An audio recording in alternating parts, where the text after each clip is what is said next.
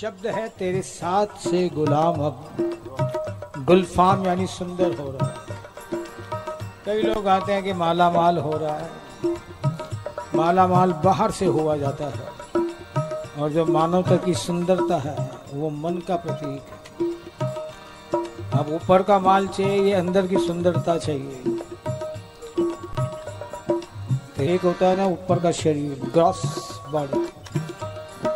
स्थूल शरीर, इसकी ज़रूरत है रोटी, कपड़ा और मकान। फिर आ जाता मन माइंड इसकी ज़रूरत है सत्यम, शिवम, सुंदरम। जहाँ ये सुंदरम शब्द आया तो ये क्या चीज़ सुंदर है?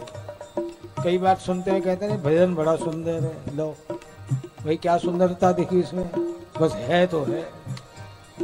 वो जो सुंदरता है, वो मन के लिए है। सत्यम शिवम सुंदरम ये मन की खुराक, बुद्धि की खुराक सचित और आनंद, और आत्मा की खुराक, केवल रस। गुलफाम सुंदर रसोपासना का शब्द है। और ये सुंदरता खुद ठाकुर ही प्रदान करते हैं।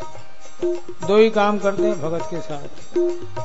पहला काम दोषापनयन, उसके दोषों को हरते हैं। और फिर स्वयं गुणों से उसका श्रृंगार करता है।